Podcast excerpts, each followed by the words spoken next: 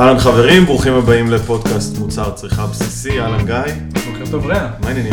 נהדר, נהדר, יש יין ביד. ויש. אורחים.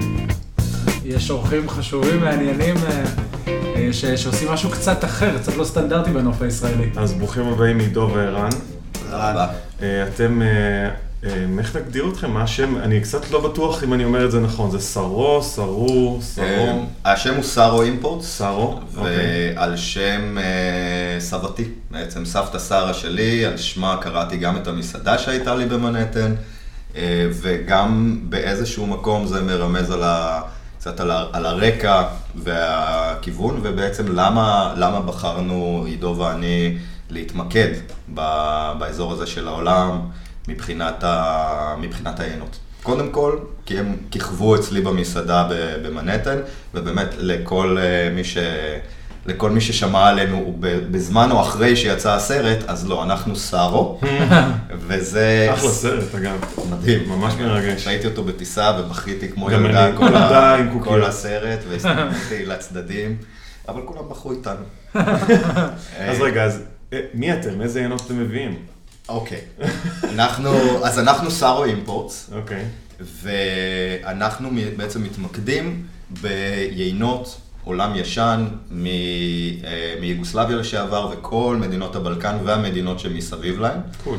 אה, מתוך זה שהמסורת היא מאוד ארוכה, אלה באמת מדינות עולם ישן, וחקלאות בעל, וטרסות מעניינות, ו- ומעבר לזה, המון המון המון פרטים שאנחנו ניגע בהם. מדינה יפהפייה. דבר ראשון, מי מהם? מדהים. סלובניה. או קרואטיה? דבר ראשון, קרואטיה וסלובניה גם יפהפייה. כן. יצא לי לראות דברים מדהימים שם. ומדינה של מעיינות חמים, ואנחנו לא ניגע בזה הפעם כי אין זמן, אבל אנחנו גם יש לנו איזשהו עניין בתיירות, מבחינת הנסיעות, מבחינת זה שאנחנו מוזמנים, אני מוזמן לבשל אצל כל היצרנים האלה, ושעידו ואני מכירים וביקרנו אצלם ועשינו טעימות, ובאמת יש המון המון המון המון מה לעשות, גם בסלובניה וגם בקרואטיה. זה מדינה, מדינות של טרקים, לפי מה שאני שמעתי, של טיולים, של hiking. קודם של... כל, הסלובנים הם מאוד מאוד פעילים, פיזית. כן. אה, לדעתי, מבחינת אה, כמות האנשים אה, ש- שבאמת פעילים פיזית על בסיס קבוע, הם מובילים בעולם, או מקום שני או. שלישי. וואלה. אה, את הסקי המציאו בסלובניה, לא וואו. באוסטריה, לא בגרמניה, לא בשום מקום אחר. והם אה, הם באמת מדינה של טרקיסטים, אפשר לראות חנויות שקונים את ה... אה, שקונים את המוטות האלה להליכה. צריכים לאזן אה, איכשהו את כמויות היין ששותים. נוסעים המון זה קטע, באופניים. שותים שם על היין, אה?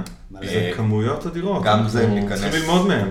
תשמע, סלובניה זה מדינה בגודל של ישראל, פחות או יותר, כמעט אותו דבר, אבל גרים שם שני מיליון אנשים. שני מיליון אנשים האלה מצליחים אה, להחזיק במדינה הזאת 20 ומשהו יקבים רשומים. 20, 20 ומשהו אלף. יקבים. רשומים. וואו. שזה אחוז מטורף פר נפש, ומייצרים מעל 90 מיליון ליטר של יין בשנה, שזה הרבה הרבה יותר ממה שמייצרים פה לדעתי, כן, ושותים מדי שנה 85 מיליון ליטר וואו. בתוך המדינה. בסלובניה וואו. בלבד. זאת. אומרת, חישוב גס, מעל 40 ליטר לבן אדם, זה. יפה מאוד. אז הם. צריכים לעשות ספורט כדי כן.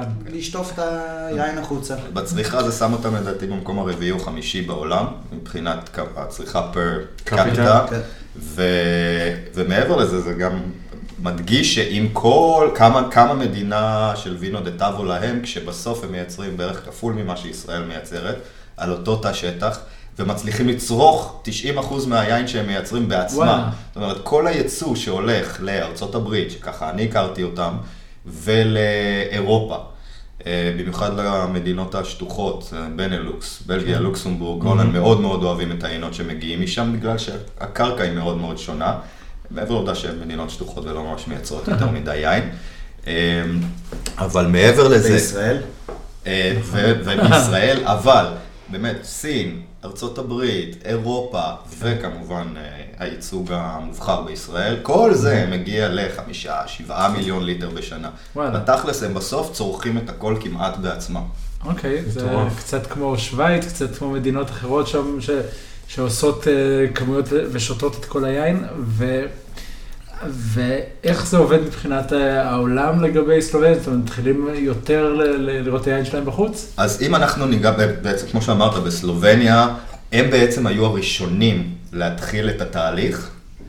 אה, הסיבה היא, בעצם עד 1980, כל יוגוסלביה לשעבר עדיין הייתה תחת אה, שלטון קומוניסטי מאוד ייחודי להם, תחת טיטו. טיטו נפטר ב-1980, ובעצם הגוש התחיל לאט לאט להתפרק לכיוון של, אה, של כלכלה חדשה יותר. עכשיו, ב-1991 סלובניה הכריזה עצמאות. אה, עכשיו, סלובניה שתמיד הייתה, או ועדיין, פיזית, אה, בין, בין איטליה לאוסטריה, להונגריה וצפונית, ובלי שום מובלעות של אוכלוסייה מאזורים אחרים בתוך סלובניה. בניגוד למדינות אחרות מיוגוסלביה. אנחנו מיד- תמיד היו מתחים כן. אתניים. אה, סלובניה הייתה תמיד... נכון, ובעצם ב-91 הכריזו עצמאות, ולאף אחד לא היה בעיה עם זה. יום אחר כך, קרואטיה החליטה שהם אה, מכריזים על עצמאות, ואז הסרבים אה, עשו בעצם מתקפה מונעת, כי הם ידעו שיש להם 400 אלף איש אה, בערך. אה, שהם סרבים במובלעת שהיא קוסובו, ובעצם אז התחילה מלחמת אחים שם.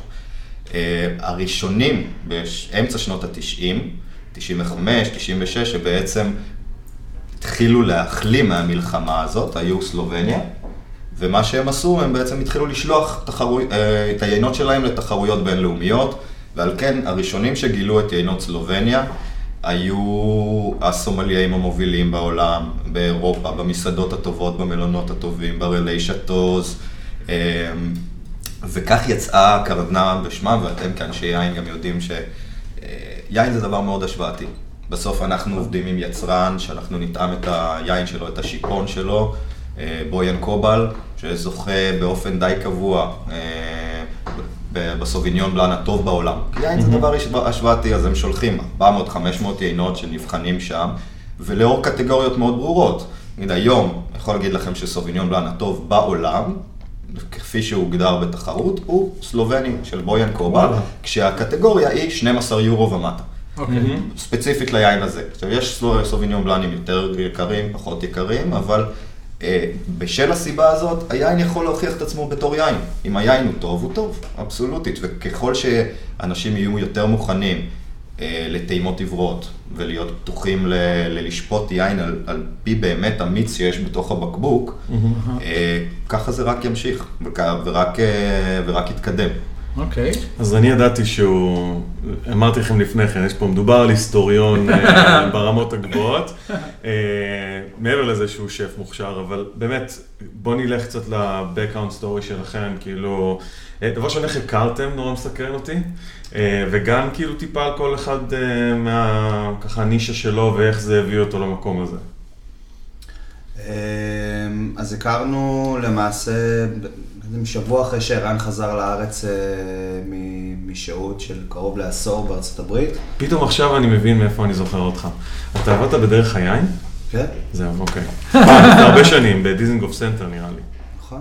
נו, אז זהו. עכשיו נפל לי האסימון שראיתי אותך, סליחה שקטעתי אותך, אנחנו מתנצלים. אה, גם, אה, זה, ניסיתי- ניסיתי לחבר, כמה ימים מנסה לחבר. אבל אה, אבל זו התשובה לשאלה שלך. עכשיו זה נפל לי, כן. הרגע. אז אה, ערן וג'קי אשתו עברו לתל אביב, וביום שהם עברו לתל אביב, אה, הוא הגיע לסנטר כדי לקנות משהו בהום סנטר, וואלה. אה, וראה שיש חנות אה, יין ואלכוהול, אז הוא הכניס את הראש ושאל אם אה, יש קמפרי. וואלה. אה, זה שחיפשת? להנעים את המעבר דירה לאשתי. אני לא זוכר. אני לא זוכר אם הוא. קנה קמפרי, אני יודע בוודאות שלהום סנטר הוא לא הגיע. אה, נכון. פשוט אה, שתינו שם, אה, טעמנו. יינות וכל מיני עניינים, ומאותו יום אנחנו חברים. מדהים. אה, serendipity. כן, זה. קטע קטע.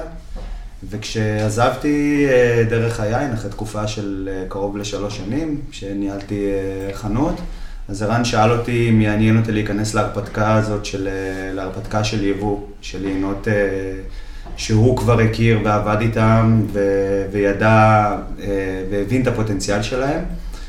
אני אודה ואתוודה שמאחר ולא הכרתי יותר מדי, ואת האזור לפחות. הייתי קצת סקפטי בהתחלה. אה, גם אין פה בארץ, זאת. אומרת. כנראה לא טעמת מספיק. לא אה, טעמתי בכלל. כן. עכשיו, לא רק שלא טעמתי, גם הגעתי ממקום של... אה, עבדתי במסעדות טובות ועבדתי בדרך היין, אז יצא לי לשתות באמת את היינות הכי טובים שזמינים. פה בארץ. אבל כולם קלאסיים. כן. אז שתיתי צרפתים מרשימים וספרדים מרשימים ואיטלקים הכי טובים באמת שאפשר למצוא, ומהמקום הזה גם, גם הגעתי באמת ב, ב, ב, ב, בנקודה שאני רואה את זה היום בשיח שלנו עם לקוחות, רגע, מה, מה זה עינות בלקני? כאילו מה, עזוב, עזוב, אני מוכר רק אה, כשאמרת איטלקים. קלאסים אגב, לדעתי זה לא פחות קלאסי מצרפת ואיטליה וספרד. ויפה שאתה אומר את זה, ואחרי שאתה תואם את העינות, ואתה אתה מבין שמה שעומד, ולא משנה אם היין מגיע מבוסניה, או מגיע מקרואטיה, או שהוא מגיע מסלובניה, מה שעומד בפרונט זה היין. בלי פוזות. מהמם. וכשאתה מרגיש יין טוב, שעשוי מחומר גלם טוב, מטכניקות של, שבו- שמאפשרות ל, ל, לחומר גלם ולטרואר לבטא את עצמם בצורה מאוד נעימה, אז, אז יש לך פה משהו טוב. וברגע ש, שטעמתי והבנתי שיש פה יינות שהם מאוד מאוד טעימים ונגישים ואחרים מכל דבר שהכרתי מהמם. לפני כן, היה לי ברור ש, שיש פה פוטנציאל באמת באמת טוב. אה, וההתמקדות שלנו היא באמת בזנים שמעולם לא יצאו מיוגוסלביה, או לפחות לא עד אמצע שנות התשעים. בטוח לא קיבלו פה ייצוג בארץ, אולי למעט מקומות מאוד מאוד מאוד אה, מהמם. נישתיים. אבל וואלה, פתאום להביא לפה אה, זנים לארץ כמו שיפון ורבולה ומלבזיה וסוביניונס, אה, או זנים קרואטיים כמו פושי, פה פלאב עצמאלי, זה, זה סקסי. מהמם. ומעבר לזה שזה סקסי, זה, זה טעים. לגמרי. ובעצם, אני חושב ש- שאנחנו כישראלים, אנחנו מסתכלים על כזה בקבוק, ואתה רואה מילים ש- שקשה לזהות, ולדעת הרשימה של זני ענבים שאני לא אהיה מסוגל לחזור עליה. מהמם. ו... זאת אומרת, סוביניונה הזאת כבר מתחיל, זה משהו ששמענו, מלבזיה אולי שמענו קצת מספרד, זה קיים, אבל שאר הזנים שדיברת עליהם לא, לא מגיע, או לא מוכרים לנו פה בארץ, וגם שם היקב לא תמיד מוכר, ואולי זה יכול קצת להפריע לאנשים להתחבר בהתחלה ליין, החיבור הראשוני לפחות. אבל הם נותנים דגש, אני אענה בשמכם, בשמכם רגע. כאילו, הדגש הוא על מה שיש בפנים. כאילו, פחות השם, פחות הדיבורים מסביב, זה יותר, בוא נדבר על היין. כאילו, בוא ניתן עיוור בכלל, עזוב, כאילו, זה, זה יהיה פשוט טעים. אה, sorry שעניתי לא, לא, אתה, אתה בדיוק נגעת בנקודה. אנחנו, אפילו ה tagline שלנו, של, אה, שמופיע בכרטיסי ביקור שלנו, זה Importing the Secrets of the Balkans. אנחנו רוצים שאנשים ייחשפו לנוזל בבקבוק. נוזל בבקבוק הוא היין, הוא מה שחשוב לנו שאנשים באמת ילמדו להעריך. הסודות והסיפורים המעניינים, וזה זה, זה הבונוס, זה מה שאנחנו מביאים איתנו, ובעצם לא, לפני שאנחנו שוטחים את המסורת הארוכה ואת החגיגות בכפרים ובמקומות ברגע ש, שיש בציר, ולדבר על זה חוויות, החקלאות. תקשיב, אנשים שם הם במסיבה. זה עולם ישן, מדהים. אבל זה נכון, המסורת, זה חגיגה. נכון. כשאני נכון. עבדתי בצרפת, באיטליה וזה, אז יש קסקוט של בוקר, שזה גבינות הכי טובות, ונקניקים, ויין. לפני העבודה. לפני עבודה. החיים עצמם. וואו. כן. בחיים עצמם. אחת החוויות הכי, הכי, הכי מעניינות והכי באמת מיוחדות שהיו לנו זה, אה, אנחנו עוד לא נגענו בזה, אבל את המסעדה שלי פתחתי ב-2010 בניו יורק, ורק ב-2014, שלהי 2014, אחרי חמש שנים, באמת היה לנו זמן לעשות ירח דבש לי ולג'קי, אז אה, את הירח דבש שלנו העברנו רובו ככולו בחוף הדלמטי של קרואטיה, והתאכסנו ב, אה, בחדרים ובגסטהאוסים של יצרני היין שהערכתי במסעדה, אה. ויותר מהכל, אה, היינו בספטמבר, ספטמבר זה עונת הבציר שם, ועשינו את הבציר אה, בפלישץ, בלשונית הפורה של החוף הדלמטי, וזה מדהים לראות מה קורה שם כשיש אה, בציר. קודם כל, כל הכפר יורד. ויש תזמורת של שבעה נגנים עם אקורדיון וכלי נשיפה וזמרים, עם הלבוש המסורתי והווסטים, והשכנה שכובשת דגים, וההוא שמכין פרושוטו, וכל אחד יורד עם מרכולתו, ויש חגיגה של יומיים, ויש 500 ליטר שעוד דורכים באופן מסורתי על ידי הבתולות של הכפר, ובאמת קשה בלי זה לראות את הגרשיים כאן. אבל, אה, עזוב, גם החיוכים שלנו, אנחנו פה מלאים בעונג ובאושר, אין. אנחנו מדמיינים את זה ביחד איתך. חוויה מדהימה, באמת, באמת, באמת חוויה מדהימה, וזה, אבל זה מסוג הדברים שאנשים יכולים באמת להתרשם מהם, והלקוחות שלנו מתרשמים מהם אחרי שהם תואמים את היין. זאת אומרת, אנחנו באים, אנחנו רוצים שאנשים אה, אה, יטעמו, וחלק מהעניין זה באמת כל השמות המוזרים האלה. כן.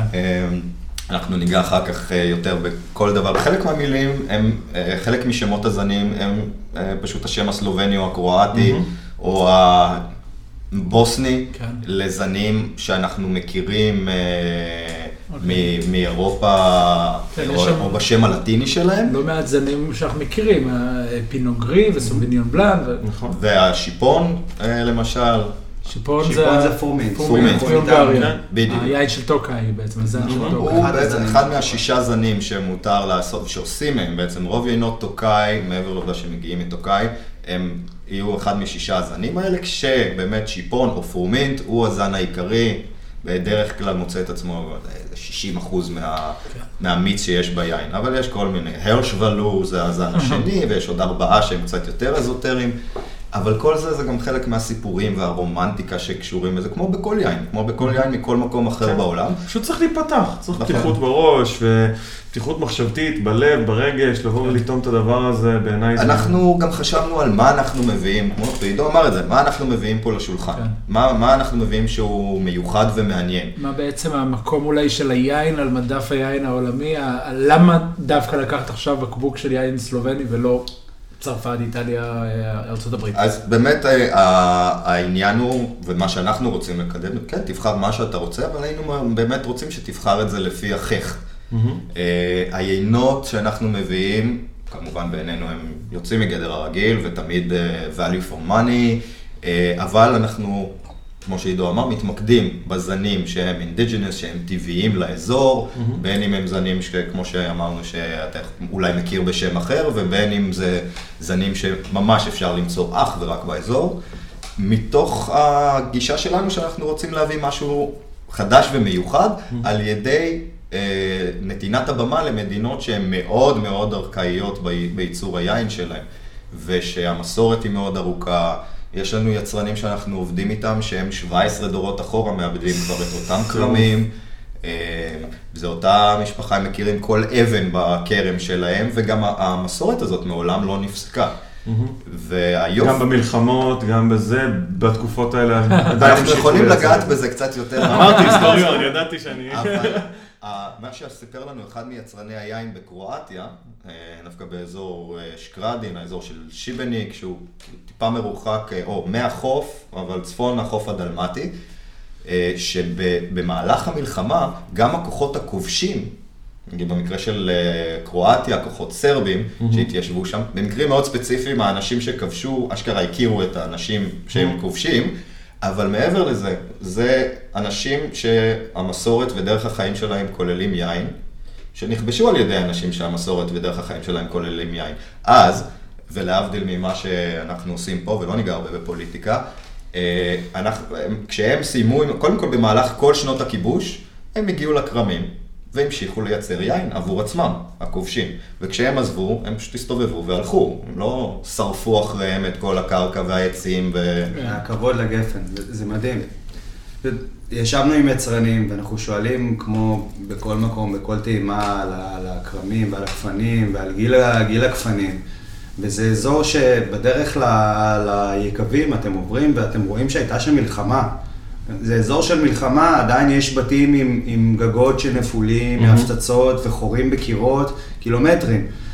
ואומרים לך, וואלה, גיל גפנים, 35, 40 שנה, ואתה אומר, בואנה, הייתה פה מלחמה, איך זה הגיוני? ואתה מצפה לשמוע ש-15-20 שנה גיל גפנים. הסבירו לנו שהמשיכו, הכובשים המשיכו לאבד את הכרמים ולעשות לעצמם יין. מדהים. זה... האמת היא שנשמח לשמוע- מלחמה, יין. אני אשמח לשמוע מה ייחודי באמת באזורים האלה מבחינת החקלאות, העיננות, כאילו מה הם עושים שם שהוא כאילו קצת שונה, או שזה ממש אה, עבודה טרדיציונל אה, מאוד? אז, אז יש פה, אז התשובה היא מורכבת, כי אנחנו עובדים עם כל מיני ברור, אזורי יין. אה, גם לצורך העניין, אם, אם נדבר על סלובניה, אז בסלובניה יש כל מיני אזורי יין שמובדלים מאוד אחד מהשני, גם פחות או יותר בסוג הקרקע, אבל בעיקר באקלים. אה, יש יצרנים שהם מסורתיים יותר ויש מסורתיים פחות. יש חבר'ה שהם צעירים. כמונו, שעכשיו סיימו, או לפני כמה שנים סיימו את הלימודים וחוזרים ועושים מעינות שהם יותר אה, אה, חדשניים בסגנון שלהם, כמו יננות אה, אורגנית וביודינמית, שאפשר למצוא את זה יותר ויותר היום, של הדור החדש של הייננים בסלובניה וקרואטיה, מאוד מאוד מעניין. שאגב, הם לוקחים את מה שהיה פעם, כן. את הדור הישן. וכאילו רגרסיה. ל... שזה שאנחנו מדברים על מסורת, אז זו המסורת. לגמרי. החבר'ה האלה של הדור החדש של הייננים, שהלכו וחזרו, הם, הם למדו, הם אנשים משכילים שלמדו עשייה של יין, ועם הידע שהם קיבלו, הם חוזרים ועושים יין כמו שסבא שלהם עשה, איפה הם- בסופו של יום. איפה הם למדו? לאן הם הולכים? אה, אז? חלק לומדי, למדו בקרואטיה, אה, וחלק אה, למדו בצרפת. אה, כולל בצירים, גם באזורים כמו אלזס. וואלה. אה, וחוזרים הביתה. ואוסטרליה, לעשות, גם. גם, גם אוסטרליה, גם עולם חדש. וואלה, אה. אנטוניה, אחות של בוריס, אה, למדה אה, יננות. אחות של בוריס. אחות של בוריס. בוריס, מבורה. עידו מכיר, אתם כולכם צריכים להכיר. ואז היא למדה למשל באוסטרליה, ויחד עם, נגיד, יחד עם בחור אוסטרי, שיש לו משפחה שהם בעלים של כרמים, והוא הוא נסע ללמוד ייננות על מנת לחזור, ו, על מנת לחזור ובאמת לאבד את הכרמים של המשפחה ולהמשיך את, ה, את הדרך. ושניהם, כמובן אנטוניה כי היא מהמשפחה, אבל הוא התארח, אה, הבחור, אה, איתם ב- ב- בחוף הדלמטי ב-2014, ואיתו עשינו גם את הבציר ואת חגיגות הבציר, אבל באמת גם למדינות שהן עולם חדש, כי זה יותר עניין של מי נותן את התוכנית הטובה, את התוכנית המקיפה. לגמרי. בפועל, מי שמלמד אותך, ניתן פלאגין קטן, למשל, אה, ל- אני קודם כל, אה, בראש ובראשונה שף. אבל אני למדתי ב-CIA, ב-Culinary Institute of America, כי הוא הבית ספר הקולינרי הכי טוב בעולם, והוא בארצות הברית, הוא לא בצרפת, הוא לא בשום מדינה שניתן לחשוב ששם, אה, שם תמצא, בסוף צריך למדוד את הדברים במונחים אמפיריים, ביחס שף סטודנטים, בכמה שעות אה, מועברות. על כל קורס, אה, מי נותן לך את הרקע הכי טוב, וזה... וזה כן. פשוט אה, עסק. עכשיו האמריקאים, כמו שהם יודעים לעשות בהרבה דברים אה, אחרים, לקחו את השפים ואת ה-CMCs, כל ה-Certified Master Chefs, אה, יש לדעתי איזה 140 בעולם, אז 40 מהם הם חלק מהסטאפ של הבית ספר, והבחינה נעשית בבית ספר עצמו.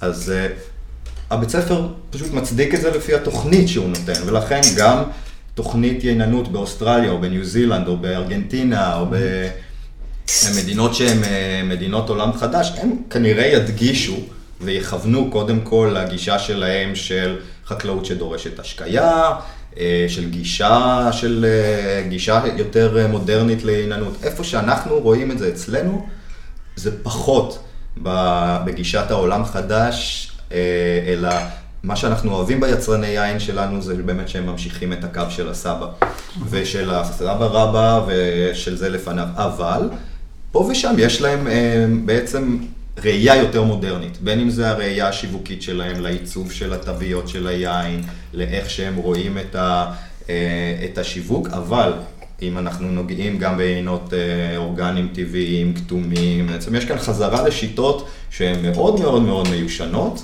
מסורתיות. על מנת להביא משהו כביכול חדש לשוק, או משהו שהוא לא נפוץ כל כך אוקיי, עדיין. לחזור חזרה למקורות. האמת היא שאני אחזק את מה שאמרת, אה. בדיוק במקום, בגלל שאני סיימתי לימודים באירופה, ויצא לי לעבוד עכשיו במדינת עולם חדש, אה, ואני עדיין שם. דבר ראשון, אני שם לב שגם קיבלנו הרבה, קיבלתי הרבה שיחות בנושא הזה של אה, אנשים שמספרים שאם אתה למדת או עבדת במקומות אה, יותר מודרניים, אז בעצם העיננות שלך או היין שאתה עושה, הוא יהיה יותר מודרני. אז אני ממש מסכים איתך בעניין הזה, שבאמת נותנים לך את הרקע, באמת לקבל איך לעשות יין סביר, או איך לעשות יין לא פגום באוניברסיטה, ואז בחיים האמיתיים אתה לומד איך לעשות יין טוב. אה, שזה שיטה אחרת של, אה, זה גישה אחרת, זה לימודים אחרים, זה, זה פרקטיקה אחרת, אז, אז בעצם, באמת, כמעט כל המסלולים, באמת המסלולים הכי טובים כנראה נחשבים בדייוויס. אוקיי, בקליפורניה, אבל דווקא אנשים שהגיעו מקורנל, שזה אוניברסיטה ב upstate ניו יורק בכלל, הם אנשים שהיו הרבה יותר פתוחים בראש, רק כי הם באו בגישה קצת אחרת, ובדייוויס הם באים נורא בראש אה, של אה, לעשות את הדברים בדרך שלהם ובשיטה המודרנית. אנחנו ניתן אה, אנקדוטה קטנה שקשורה ל-UC דייוויס ולעשייה כמדינת עולם חדש ועשייה של היינות בכלל יעילנות בארצות הברית. אז קודם כל, יש, יש באמת נגיעה כאן מאוד חזקה לאזור שאנחנו מייצרים, כי בעצם ארצות הברית כמדינה שמייצרת יין, חייבת המון לקרואטיה. בעצם מי שביסס את תעשיית היין אה, של ארצות הברית בתור יותר מחוואים שעושים מיץ, אה, היה איש קרואטי, שעדיין בחיים, נקרא מייק גרגיץ' או מיליאנקו, זה השם שלו, חבר מאוד מאוד מאוד טוב של אה, רוברט מונדבי, והוא יוצא, הוא יועץ לקופולה, אה. ולמי שראה את הסרט בוטל שוק מ-2006 עם אלן ריקמן, אז השחקן שמשחק את, אה, בעצם ביל פולמן, למי שזוכר מספייסבורט, משחק את היצרן יין, הוא לא אמריקאי. זה זה, זה הבחור הזה, מייק גרגיץ'. יין סיפור אהבה, זה היה תרגום לעברית של כן. השם של הסרט. תמיד שואלים אותי, אני אף פעם לא יודע את השם בעברית של זה. נורא, זה נורא. זה התרגום הכי גרוע שיש בהיסטוריה זה באמת שם מזעזע. הסרט כשלעצמו הוא סרט מקסים, גם כי הקאסט הוא מעולה, אבל גם כי הוא באמת מספר את הסיפור. על מתי הפעם האחרונה שהצרפתים היו מוכנים לעשות טעימה עיוורת אמיתית, ושהם כל כך הושפלו. הם לא ידעו שהם עושים את הדבר הזה. הם לא ידעו שהם הולכים להיות כן. כל כך מושפלים, שהיין הכי טוב הצרפתי הוא כן, בעצם אה, קליפורני. אה, אבל מעבר לזה, והקשר פה ל-UC דייוויס, אה, מייק גרגיץ' הגיע לארה"ב בשנות ה-50, ובעצם יש לו יקב שם שנקרא גרגיץ' הילס. בשנות ה-90 הוא כבר התבסס כל כך טוב ב... בארצות הברית, בטנאפה, שהוא קנה חזרה כרמים בקרואטיה, בחבל של פלישץ, אה, בחבל החוף הדלמטי, שגם היקב הזה קרוי גרגי צ'ילס, הוא לא רצה להשתתף בסרט, לכן הוא באמת לא מאוזכר בשום דבר, וההקשר ל-UC דייוויס בכלל מזן אחר, היין שזכה אז בתחרות אה, הוא יין לבן של שאטו מונטלנה, שעד היום בקבוק שלו יחד עם אופוס 1, כן. שרדונה, כל הכבוד.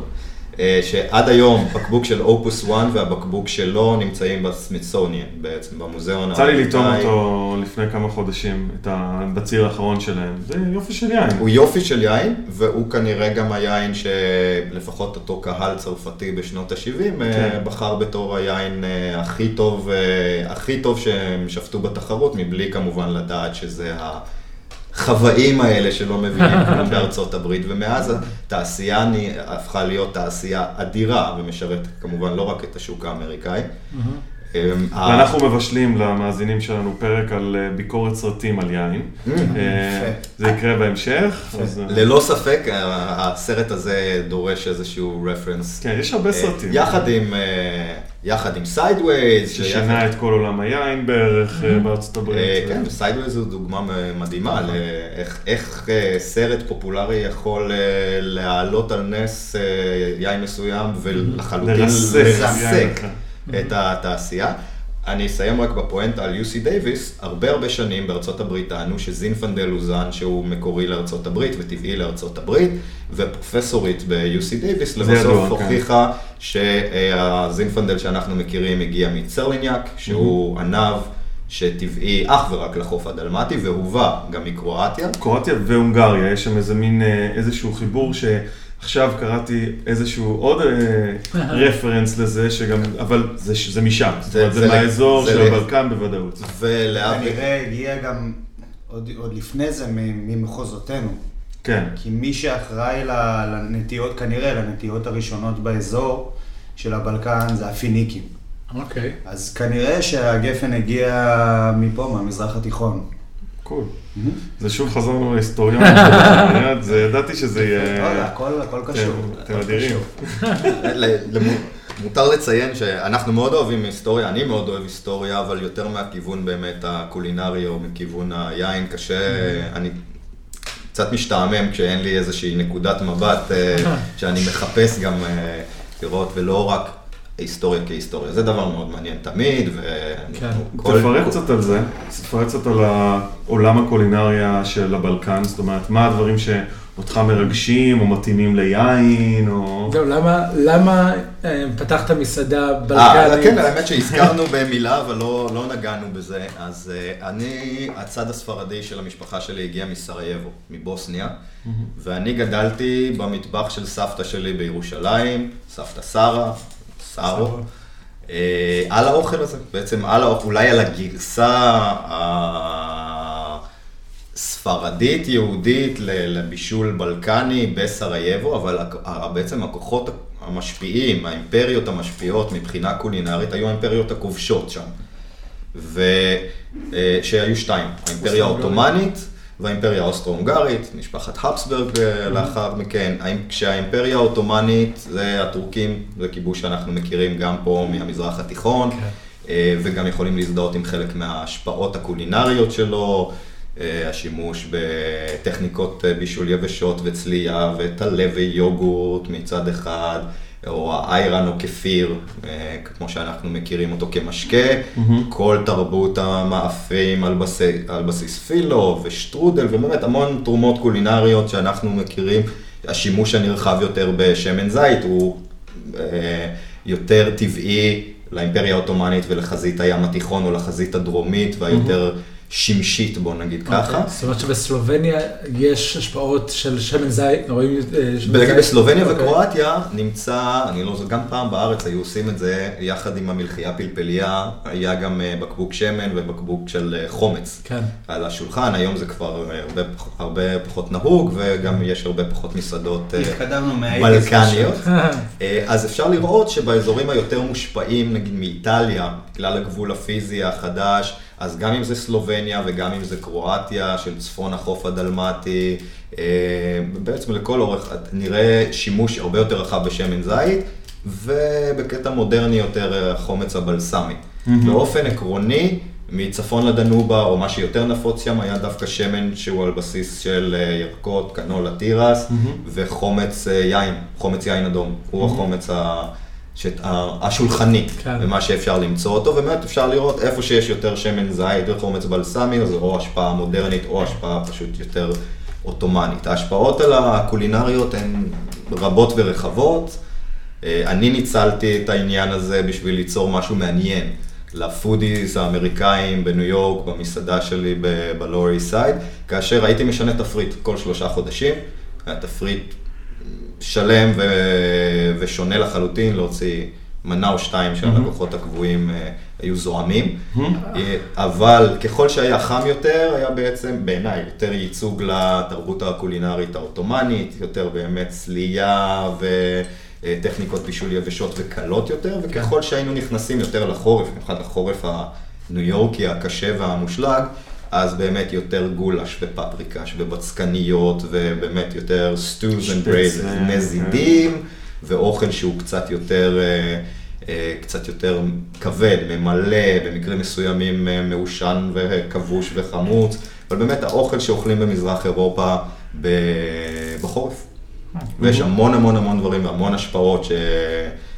שיכולות לבוא לידי ביטוי, זה היה חלק ממה שאני חושב שהיה החן במסעדה. ההתמקדות בתוכנית היין והאלכוהול שייצגו אך ורק את החלק הזה של העולם, ואומר יוגוסלביה לשעבר, ולאו דווקא רק המדינות של הבלקן, אבל המדינות שעטפו אותו גם אה, מכל הכיוונים. אה, גם בתוכנית היין, גם בתפריט העונתי וגם בעיצוב שאשתי ואני עשינו, שבאמת יהיה עם הקיץ' המזרח אירופאי שאתם אולי מכירים מהסבתות שלכם, כן.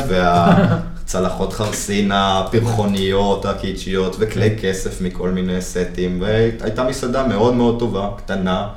קיבלתם אה, גם הכרה, הבנתי, למסעדה. קיבלנו, נכנסנו כמומלצי מדריך משלן תוך פחות משנה, ואני חושב שחלק מזה זה לא רק האוכל, אלא זה באמת החוויה הכוללת. כי היינו פתוחים יותר ל foodies האמריקאים. לאנשים שמעניין אותם מה הם הולכים לאכול ולשתות, ולכן גם היה לנו נוח מאוד גם להכשיר את הצוותים שלנו על היינות הללו, ואיך לתת מענה לאמריקאי, New Yorker ממוצע שבא אלינו ומבקש כוס של שרדונה מקליפורניה, אז למה הוא מתכוון, obviously, מה הזן, מה הטיפול בזן, אני כן. נגיד שבקליפורניה אנחנו בדרך כלל מדברים על אה, חביות עץ חדשות וטעמים חמאתיים, כן, מאוד מאוד אה, מודגש. אה, אז מה יש לנו, מהאזור שלנו, שכן עובר חוויה כזאת, בין אם זה אותו זן לזן אחר, אבל ש, שעובר עץ. אה, ומעבר לזה, מה שנסח בי את הביטחון אה, אה, להביא את היינות הללו לארץ, תוך כדי חיבור עם מישהו שגם יודע למכור אותם ובקיא בשוק, כמו עידו, זה שיש כאן משהו אחר. יש פה משהו שונה ומיוחד להביא לשולחן, משהו שהוא שונה ממה שזמין היום. איך באמת השוק מגיב? הישראלים שותים את ה- את העיינות האלה? אני חושב שהופתענו מאוד לטובה, גם בלקוחות הפרטיים שלנו, שבאמת, שם באמת יותר קל להביא לידי ביטוי את ה... אה, בוא תקנה מה שטעים לך, יין. עובדים הרבה מול, מול אנשים פרטיים שיכולים פשוט להתקשר לקנות יין, קודם כל כן, וטוסטוס מביאים את אה, הארגז. עם ה- בהגדרה עם הטוסטוס לא, אנחנו מביאים את את הטוסטוס, הארגז. הוא השותף השלישי לפרויקט הזה, כל על הטוסטוס. אבל כן, זה חלק מה- מהזמינות. זה חלק גם מש- מהשירות, מחלק מזה שהיין צריך להיות נגיש, אז גם. אנחנו גם מנגישים אותו. זה גם גישה. ו- זה- זה- זו גישה, זאת אומרת, אה, העבודה הישירה הזאת של יבואן קטן, בסופו של דבר. שבתקשורת ישירה מול הקהל שלו, אה, זה, זה הכיוון, אם אני מבין נכון. כן. מבין לגמרי נכון. אה, סיפור קטן. שאל אותנו איזשהו, יצא לנו לדבר בסומליה האחרון לפני כמה שבועות, עם, הגיע איזה, הגיעו שני חבר'ה, טעמו קצת יין, התחלנו לפטפט, וכשהם גילו שאנחנו אופרציה של שני אנשים, שאנחנו עושים הכל, מ, ה- כמובן מהייבוא עד השחרור של הסחורה, עד ה... עד הפריקה אה, של הסחורה עד במחסן שלנו ביד. ו- זה אנחנו. והוא פשוט אומר, בואנה, איזה כיף לכם. איזה כיף לכם, גם אני פעם הייתי ככה, הוא היום איזה מפיץ מאוד גדול, או משלח מאוד גדול בארץ, ו- וזה מאוד, אנחנו עדיין ברומנטיקה, אנחנו עדיין קטנים ו- ונוגעים בהכל בעצמנו, אוהבים את זה מאוד. אה, בסופו של יום באנו לעולם הזה מאהבה, ובאנו לעולם הזה ממקום של אהבה ליין וממקום של אהבה לאירוח. אה, וזה, זה, זו התרומה שלנו באמת ל- למצאי שיש פה היום. ואיך התגובות של אנשים? זהו, אז תגובות, התגובות הן, אה, אפשר לחלק את זה לשניים, כמו כל דבר. אה, מי שמגיע לטעימות שאנחנו מקיימים ו... ויוצא לו לטעום טעינות, התגובות מאוד מאוד טובות, ואנשים אה, אה, מתלהבים מהעיינות וקונים את העיינות ו- וחוזרים ו... וממשיכים אה, אה, אה, לקנות ולשתות טעינות סלובני. אה, עבודה יותר קשה היא באמת בתחום המסעדות. שבתחום המסעדות יש, לצערי, עדיין אין פתיחות מספיק גדולה אה, בארץ. אה, באמת לנסות דברים קצת יותר מאתגרים מלמכור שבלי. או למכור כוס של, סליחה שאני אה, אה, משטח את הזה, כוס של גבורץ. כי זה קל, כי אנשים באים ומבקשים גבורץ, או מבקשים שבלי, ואז אין פה באמת מכירה, ואין פה קטע של באמת להביא ערך מוסף ללקוח שלך בתור, בתור מסעדן, בתור uh, מלצר, בתור ברמן, באמת. עכשיו, גם ערן מגיע מה, מהעולם הזה, הוא יותר באחור של באמת ההכנה, אבל עבדתי למעלה מעשר שנים בשירות פרונטלי, אה, אם זה בתור ברמן, אם זה בתור מנהל אה, מסעדה. ובסוף אין דבר יותר משמח מלבוא ל- ללקוח ו- ולהפתיע אותו. כן, חוויה חדשה, ולהשאיר אותו אתגר. בוואו. ברור. ולצערי, ואני אומר את זה ואני מקווה שלא, שאני לא אה, אבאס פה אף אחד, עדיין אין, מס, אין פתיחות מספיק גדולה בארץ. אה, אני מדבר עכשיו על מסעדות, כולל כן. מסעדות ש... או מקומות של יין שמגדירים את עצמם כמקומות של יין. כן. שעדיין מעדיפים ללכת על הקלות של למכור שבלי, או למכור סנסר, או למכור אה, מותגים. אה, ריפסו, כי זה דברים שהקהל פה כבר מכיר. אה, שאגב, אם אני אגיד את האופי, את הגישה האישית שלי בנושא הזה, לפי דעתי העיינות מה שיצא לי לטעום עד עכשיו, ומה שאנחנו נמשיך לטעום בהמשך, הם עיינות שהרבה יותר מתאימים לחיך הישראלי, למזג אוויר הישראלי, mm-hmm.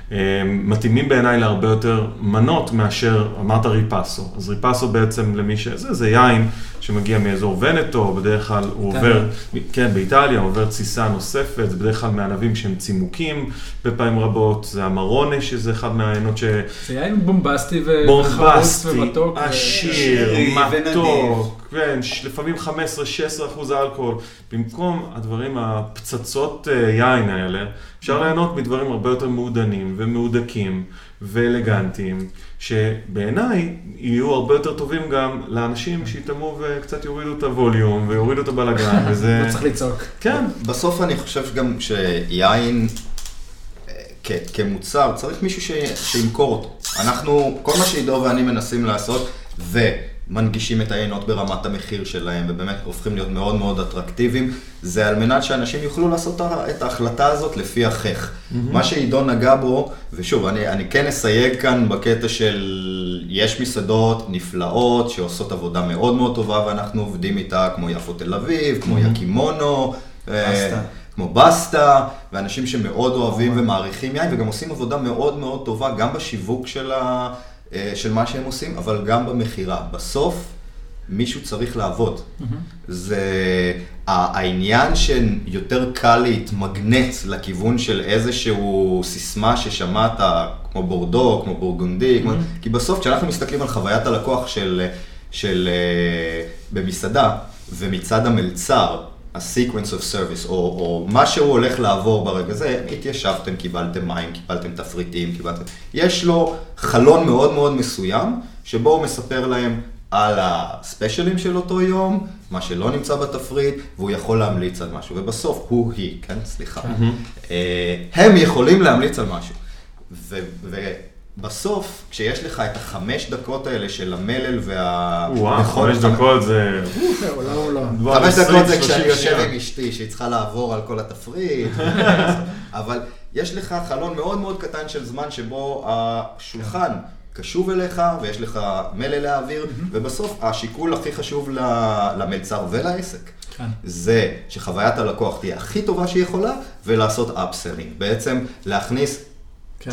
להוציא את הפדיון הכי גבוה שאפשר מאותו שולחן בצורה שנוחה לו. עם החוויה הטובה. עם חוויה טובה, כן. בלי לדחוף להם יין יותר מדי יקר, בלי לדחוף להם יין שהוא מאוד מאוד זול ולא ייתן להם חוויה מספיק טובה, או כן ייתן להם חוויה. זה חלק מהעבודה של front of the house, זה העבודה של המלצר, של האחראי נכון. משמרת, של המלצר יין. נכון. ואני יכול להבין...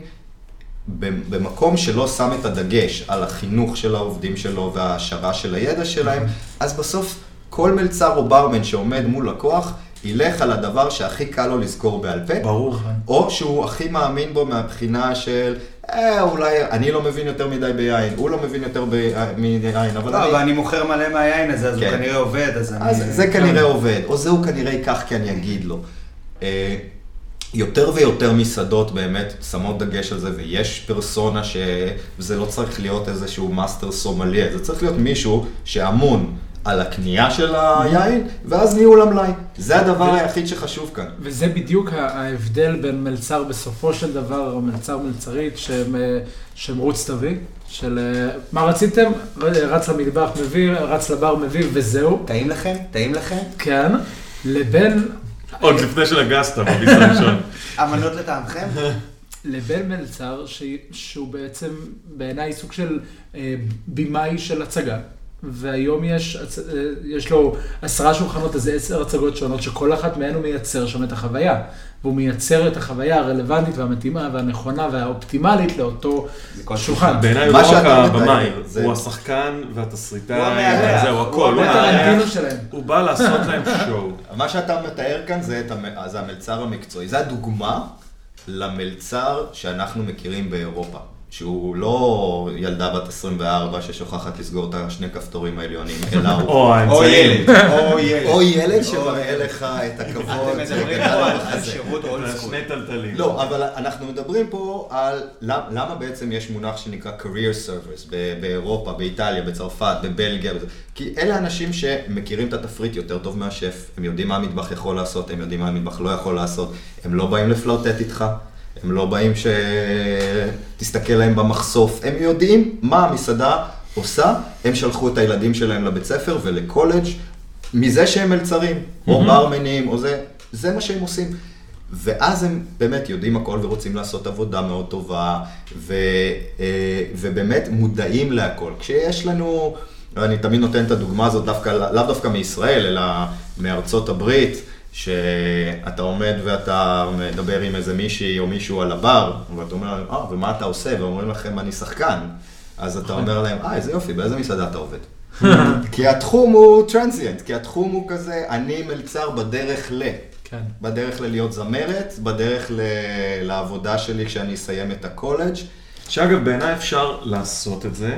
זאת אומרת, אוקיי, אז אנחנו לא אירופה, אפשר, אפשר שאנשים שיעברו בדרך להיות מלצרים, אבל במה שהם עושים, הם יעשו אותו כמו שצריך, שההכשרה של המסעדה תהיה ברמה הגבוהה, של ברמת הקולינריה, ברמת היין, ברמת השירות, אפשר. זה עניין של גישה. לפעמים יש יתרון, אגב, נכון. לפעמים יש יתרון ששחקן... באמת, דיברת על שחקנים, אז שחקן שהוא באמת שחקן, נכון. ליטרלי, הוא בא לתת שואו, אבל הוא צריך לגבות את זה בידע. זה עניין של גישה, אבל. זה מי שבא לעשות עבודה טובה, מי שמתייחס לעבודה שלו בבר או במסעדה או במלון בוטיק בתור מה שמשלם לי את הרנט, ולא אכפת לי כמה אני עושה עבודה טובה, או כמה אני מסטול בעבודה, או לא מסטול בעבודה. אה, אז ככה הוא יתייחס לכל החיים שלו, היא, היא או הוא.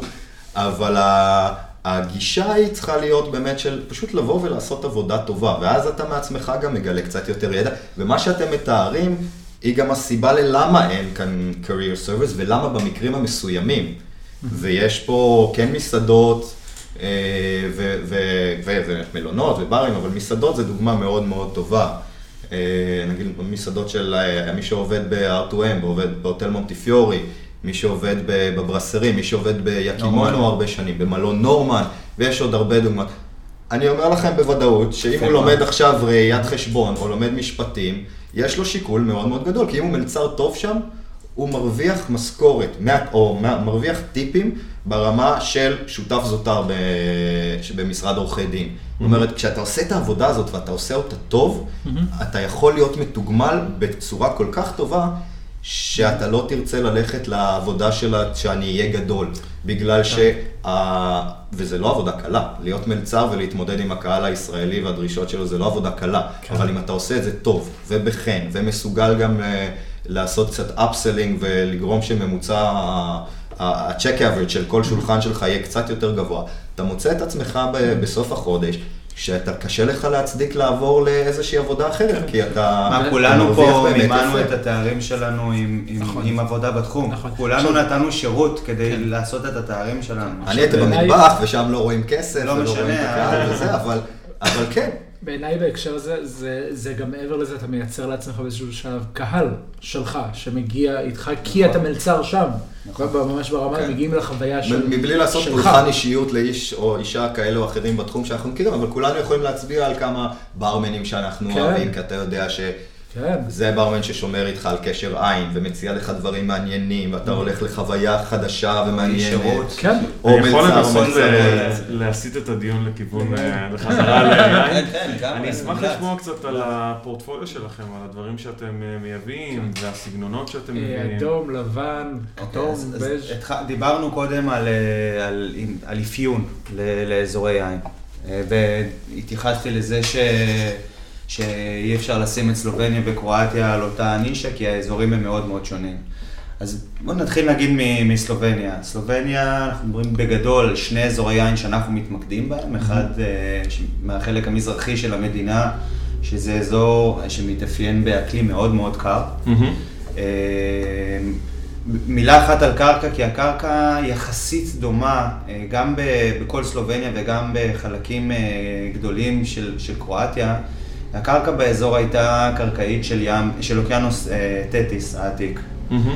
אה, ולפני מיליוני שנים, על תהליך של, שגם הוא ארך מיליוני שנים, של ירידת מפלס הים בעלייה שלו שוב, ושוב ירידה ושוב עלייה, אה, התקבלה בסופו של דבר, אחרי שהתייבש, אה, שכבה של קרקע מאוד מאוד מאוד עשירה, ומאובנים, ועם הרבה סידן והרבה אדמת סחף. אה, וזה בעצם הקרקע של, שעליה יושבת סלובניה בצפון קרואטיה. אוקיי. קרקע מאוד מאוד עשירה. נחזור לחלק המזרחי של סלובניה, אקלים מאוד מאוד קר, עם קרקע מאוד מאוד עשירה, נותנת טעינות עם, עם פרי נעים מאוד וחמיצות מאוד נוכחת. אה, אקלים טיפונת יותר חם בחלק המערבי של סלובניה, אבל גם שם קרקע מאוד מאוד עשירה. החלק הצפוני של קרואטיה, שוב, אותה קרקע באקלים מאוד קר, כאשר האזור המערבי, הדלמטי של קרואטיה, אנחנו כבר מדברים פה על אקלים שהוא חם, שהוא דומה לאקלים פה בארץ, מהמם. קרבה מאוד מאוד קרובה לים האדריאטי, שנותנת אה, אה, תנאים יותר קשים לגפנים לגדול, עם, אה, עם טרוארים מאוד מאתגרים, מהמם. של אה, זוויות של מדרונות וקרבה לים. כמובן, כמו שציינו קודם, חקלאות באה לזן השקיה, ו... אה, אבל זה, זה מבחינת האזורים ומבחינת האקלימים. אגב, מה הכמויות של אה, ענבים לבנים מול אדומים? אה, זה, זה, יש פה איזה פער, ייצור נכון? משמעותית יותר גדול ליין לבן, גם אוקיי. בסלובניה וגם בקרואטיה, ומהמקום הזה גם אנחנו מתמקדים יותר ב- ביינות לבנים מאשר יינות אדומים. אז חלק, היום להערכתי משהו כמו 70, 70 אחוז בערך מה, מהפורטפוליו שלנו זה יינות לבנים, טיפה יותר אפילו, אבל כן. אה. והשאר אדומים. וזה מייצג את, ה, את. הגישה ה- של לגמרי. הייצור של לגמרי. שם. כי זה יש, דגש יותר על אה, זנים אדומים ויינות אדומים בחבל החוף הקרואטי הדלמטי, אבל שוב, שם אולי מייצרים יותר אדום מלבן בחבל הזה. All in all, באמת מייצרים הרבה יותר יינות אד- אה, לבנים, כשסלובניה באופן די מובהק, 85% מהייצור הוא יינות אה, לבנים, 15 הם אה, אדומים.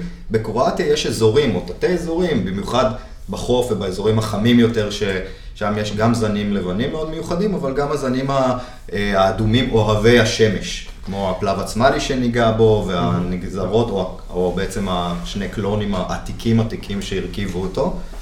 ואגב, זה לא שאין אדומים, יש, יש אדומים, כולל באזורים הקרים של, אה, של אה, סלובניה, אבל זה אה, זנים שאוהבים יותר קור, מהמם. ויותר מאתגר למכור אותם פה בארץ. ואני מדבר על. בלאו פרנקיש, ואני מדהימים. מדבר על, אה, פינו נואר. נואר וצוויגלט, וזה זנים שקשה למכור אותם פה, כי, כן. כי, כי לא אנחנו מכירים. פה בארץ מחפשים חוויה אחרת של יין אדום. גם. כי לא מכירים, אבל גם. כי יש איזושהי כן. כמיהה. לבומבסטיות הזאת, השריריות של, אה, של יינות מאוד מאוד עפיצים, מאוד טניים, אז דווקא היינות היותר מאופקים, כמו פינו נואר וכמו בלאו פרנקיש ו... אה, אפילו קברני ו- פרנק לפעמים של אקלים קר. כן, ש- ו- וצוויגלט, יש בהם משהו ש... זה מין refinement שצריך להתרגל אליה, זאת אומרת, אתה יודע שאתה, כשאתה, כשאתה קונה בקבוק של פינו נואר, לא משנה מאיפה הוא, אה, מבחינת ההתאמה שלו לאוכל, אתה לא תתאים אותו למנת אה, בשר מאוד שומנית וזה, כי הוא רזה יותר. זה לא אומר שהוא לא יין, הוא יין נפלא, אבל הוא מתאים לדברים אחרים. בארץ יש איזושהי, משום מה, כי אנחנו מדינה מאוד חמה ובעיני עידו ובעיניי, תרבות ו... שמונה חודשים, תשעה חודשים מהשנה, אנחנו שותים, אמורים לשתות יין לבן ויין לבן בלבד. עשרה. וחצי, כן. כי אני מנסה להיות שמרן, אבל כש-30 מעלות בחוץ, אין שום סיבה לנעול את עצמך בחדר ממוזג ו- כן. ולהתעקש על אה, לשתות יין אדום, אה, איזה קברנה סוביניון גדול. אה, אבל זה חלק ויבש. מהיותנו לגמרי מדינת עולם חדש של תרבות של צריכה של יין. נכון. כי כל זמן שיין נשתה פה בארץ, כי, כי צריך לחגוג משהו, כי זה אירוע, או כי יש פה משהו שהוא אישו, אז מן הסתם אתה תחפש משהו שיצדיק את החגיגה, אז תחפש חוויה בומבסטית יותר, תשלם יותר על היין, אין שום סיבה לשלם על יין יותר מ-70 שקלים. יין טוב, באמת, ששותים אותו על בסיס יומי, צריך להיות גם נגיש במחיר ונגיש גם בחוויה שלו. שוב, אני, אני כן חושב שיש יינות נפלאים, שכן שווה להשקיע עליהם את ה-150 שקלים. אני כמובן, כן חושב, כמובן. כן. חושב שצריך ל- להוריד קצת את הצעקות, להוריד קצת את הבלגן, להתאים אוכל ליין, להתאים יין לאוכל. לא, אוכל יין, אהבתי. כן, באמת כן, ככה. כן. זה כמו שאני אומר הרבה זה- שאני מגדל יין. לא- כאילו, זה מין כן. אמרה שהיא נשמעת קצת מוזרה בתפיסה, אבל אני, זו הגישה, זו זה התפיסה. אגב, זה לא מוזר, זה. רק עניין של, זה רק עניין של גישה. אם כשאני מתכנן ארוחה וה, וה, והיא יוצאת מנקודת מוצא של יין, כן, אומרים לנו, אנחנו רוצים את היין הזה והזה והזה והזה והזה. כן. אז אני הולך ואני מדהים. מתאים את המנה ליין, לא להפך, לא. יוצר תפריט קודם ואז אומר, טוב בוא נראה איזה יין אפשר להתאים לזה. כן. זה אולי ה-go to ומה שקורה יותר ואולי לי, כי אני, כי אני שף ומגיע מהכיוון של האוכל, אז אני קודם כל חושב על האוכל. אתה שף שמדבר גם יין, שזה לא... אני לא- מאוד לא מאוד מובן אוהב. יין, אני מאוד לא אוהב ומאוד. מעריך את ה... בעצם. את הידע שלי. אה, רכשתי כשהייתה לי את באמת את המסעדה, אני נתקלתי ביינות כאלה בפעם הראשונה דווקא בווינה, בגסטרופאב, שהיה המקום הראשון שהייתי בו שף במנהטן אחרי הלימודים, וזו הייתה אז הסיבה, אני אפילו לא ידעתי לשייך את זה, היום אנחנו עובדים עם אותו יקב אפילו. אה, אה, אבל אז אני הגעתי בתור ה executive chef, והיה לנו יין אדום, לבן אחד ואדום אחד, בעצם מלווזיה וקברנה סוביניון, שהגיעו מסלובניה, מהחבל של אה, בעצם המערבי, גבול איטליה, איסטריה הסלובנית. הסיבה היא שב-2006 סלובניה הייתה המדינה הראשונה במזרח אירופה שהצטרפה לאיחוד האירופי באופן מלא, בלי שום הגבלות, בלי...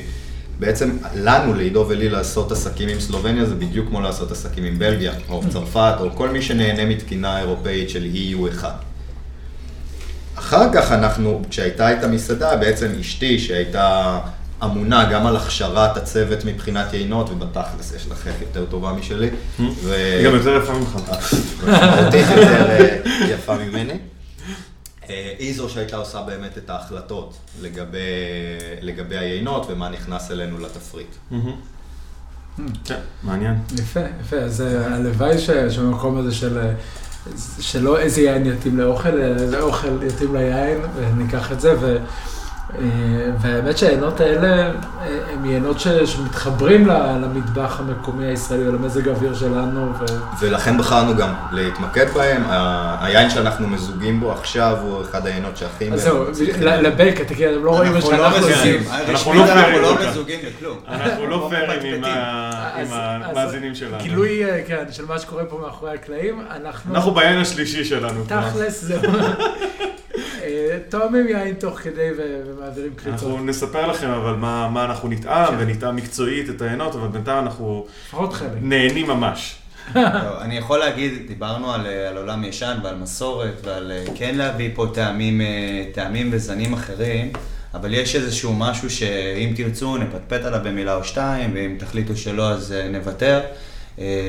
אחד, ה, אחד הדברים שהכי מסורתיים ב- בעשייה של יין באזורים האלה, אה, סתם לדוגמה, זה שימוש ב, בתהליך שאנחנו כבר התרגלנו אה, לשתות יינות שלא לא, לא משתמשים בתהליך הזה, לפחות יינות מודרניים שאנחנו, יינות לבנים מודרניים שאנחנו מורגלים בהם, ואני מדבר על תהליך שנקרא השריה.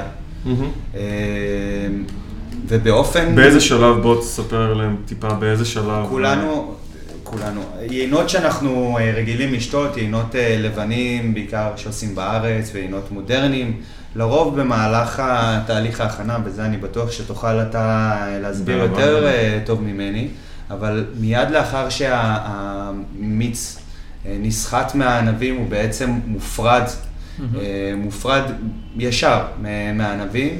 מהקליפות, מהקליפות. מה- השמרים, החרצנים. הרעיון זה שהיין יהיה כמה שיותר נקי, וכמה שיותר שתי, וכמה שיותר חלק, וכמה שיותר אה, צלול. אה, והוא שומר על הצבע שלו, והוא נכון. נשאר יין לבן פר אקסלנס כמו שצריך. נכון שהוא מזמין והוא נראה טוב, ואלה העיינות הלבנים שאנחנו רגילים לשתות. אה, באופן מסורתי, שאנחנו הולכים למדינות, וראינו את זה בכל, אצל כל היצרנים שאנחנו עובדים איתם, מהמם. אז בעצם ההשריה זה להשאיר את המיץ עם הקליפות ועם החרצנים, ולפעמים על השזרות, לתקופה שיכולה להיות של שש שעות, כדי לתת קצת אופי ליין, ואולי טיפונת צבע, עד תקופות של השריה ארוכות מאוד, שהתוצר שלהם זה עינות כתומים, שזה גם נישה שהולכת ותופסת איזשהו מקום יותר ויותר גדול אה, בשנים האחרונות, עדיין מאוד מאוד נישה. אה, אבל הרעיון זה שגם העיינות הכי הכי צעירים שאנחנו מביאים, וגם העיינות היומיומיים שאנחנו מביאים, גם הם עוברים איזושהי השריה.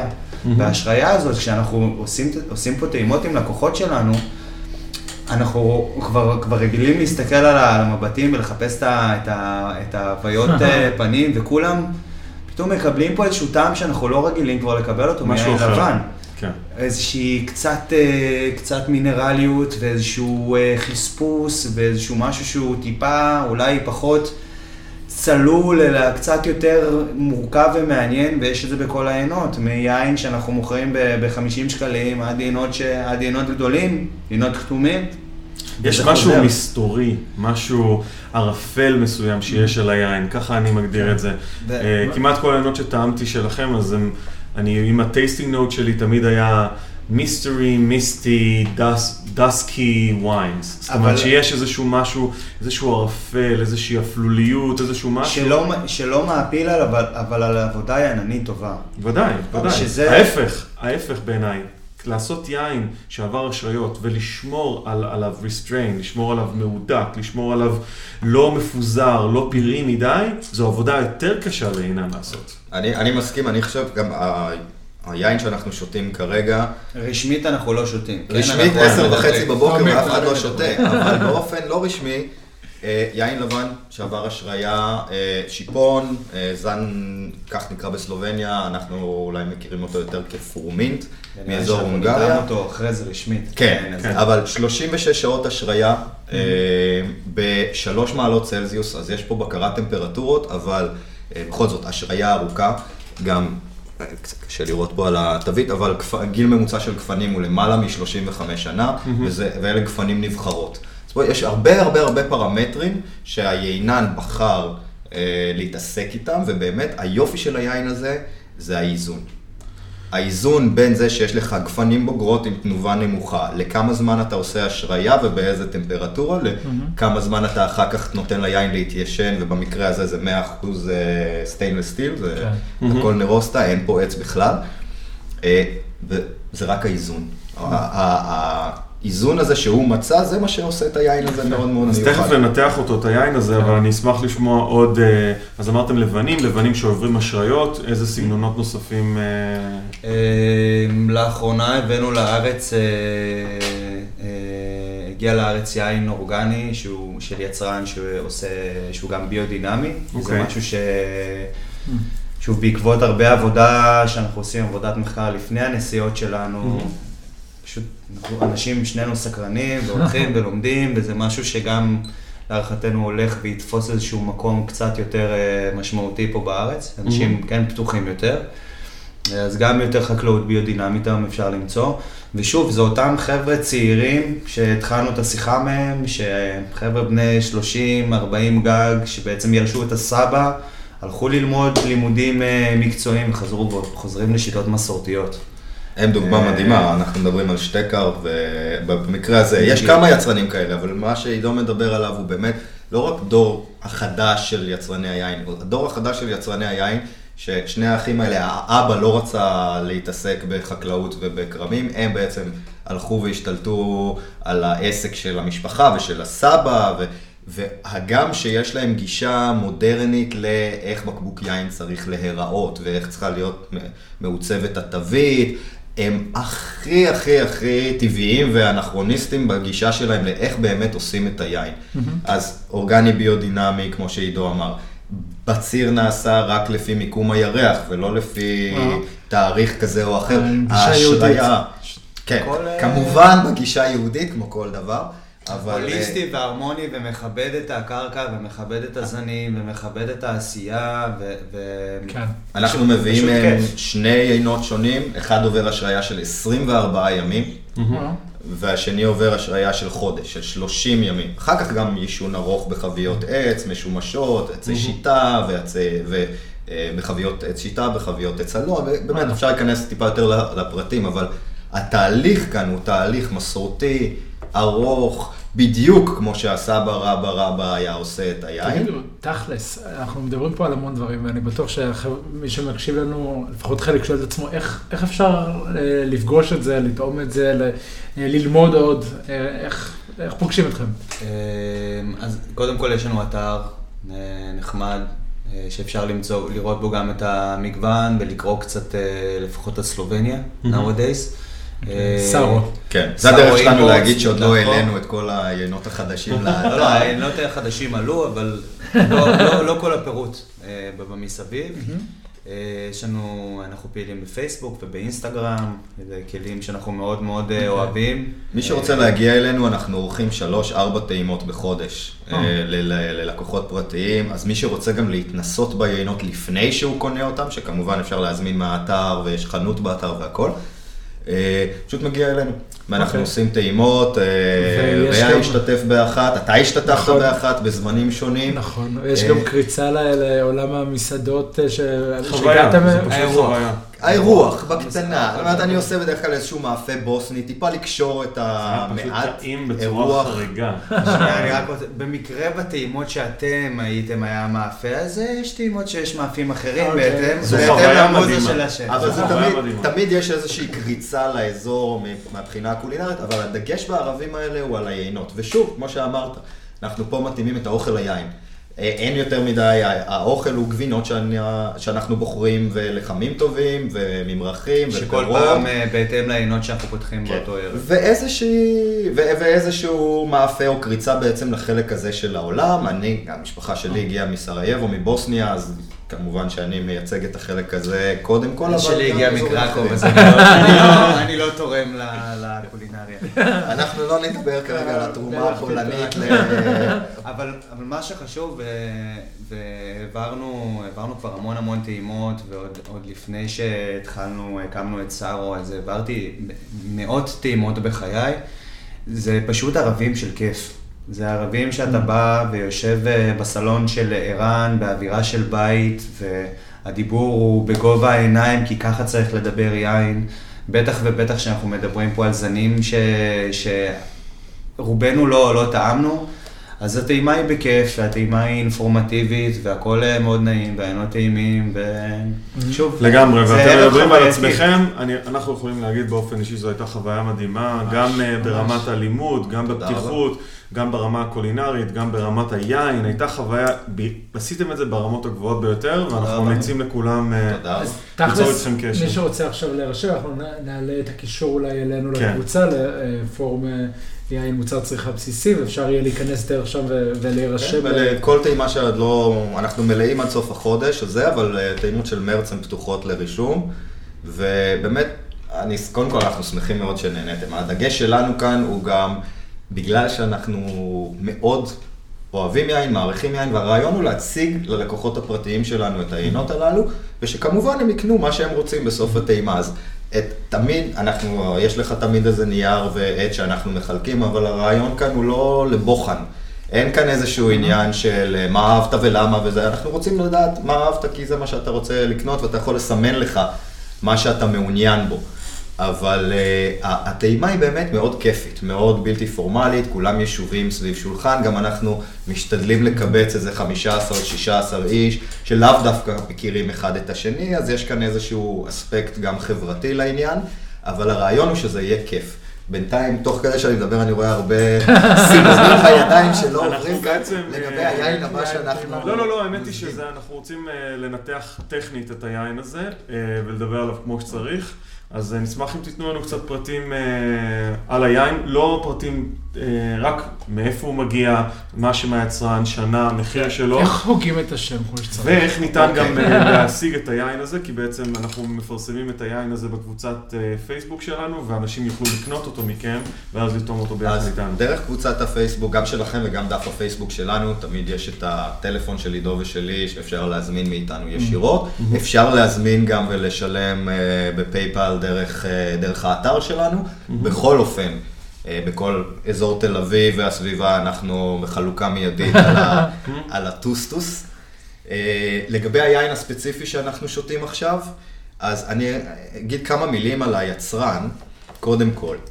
אני, הוא, א', הוא, אני רואה בו חבר אה, קרוב, וגם עידו, אנחנו שנינו כמובן מכירים אותו. אני אירחתי אותו שלוש פעמים ב- בסארו, במסעדה, בין 2010 ל-2013, וכל פעם הוא הגיע עם אה, באמת כל מיני בקבוקים מיוחדים, Mm. את הלבן מ-84 שהוא עשה, ו... אה.